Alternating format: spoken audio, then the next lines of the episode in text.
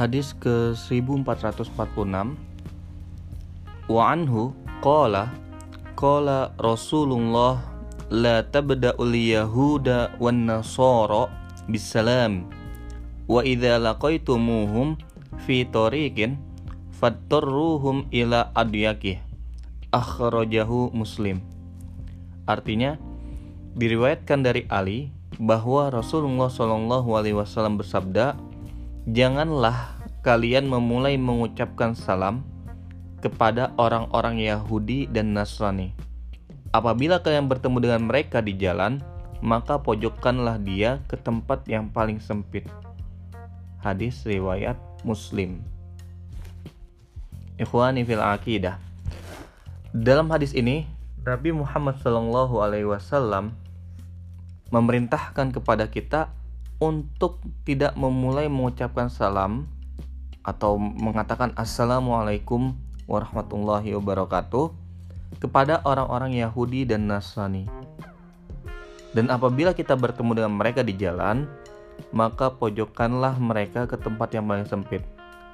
Mungkin sekilas kalau misalkan teman-teman semua, saudara-saudara semua yang melihat hadis ini sepertinya seakan-akan Hadis ini merupakan hadis yang tidak relevan untuk zaman sekarang atau mungkin tidak sesuai untuk zaman sekarang.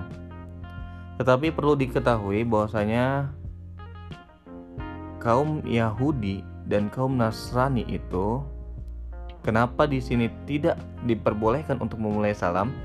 Yang pertama adalah karena mereka semua sudah diberitahukan atau di anjurkan untuk memeluk agama Islam, akan tetapi mereka membohongi diri mereka sendiri.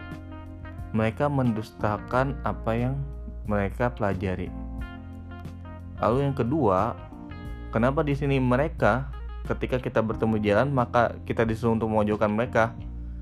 Itu karena mereka itu dalam ayat Al-Qur'an mereka itu tidak ridho, tidak ridho kepada kita sampai kita mengikuti agama mereka yaitu agama Yahudi dan Nasrani.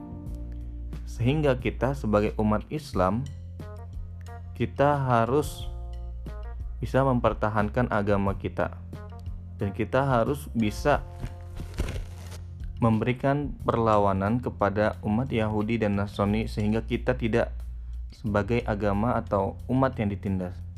Di dalam Al-Qur'an disebutkan lantar doan kali Yahud wan Nasara hatta tattabi'a millatahum maka tidak akan pernah ridho orang Yahudi dan orang Nasrani sampai kalian mengikuti agama mereka.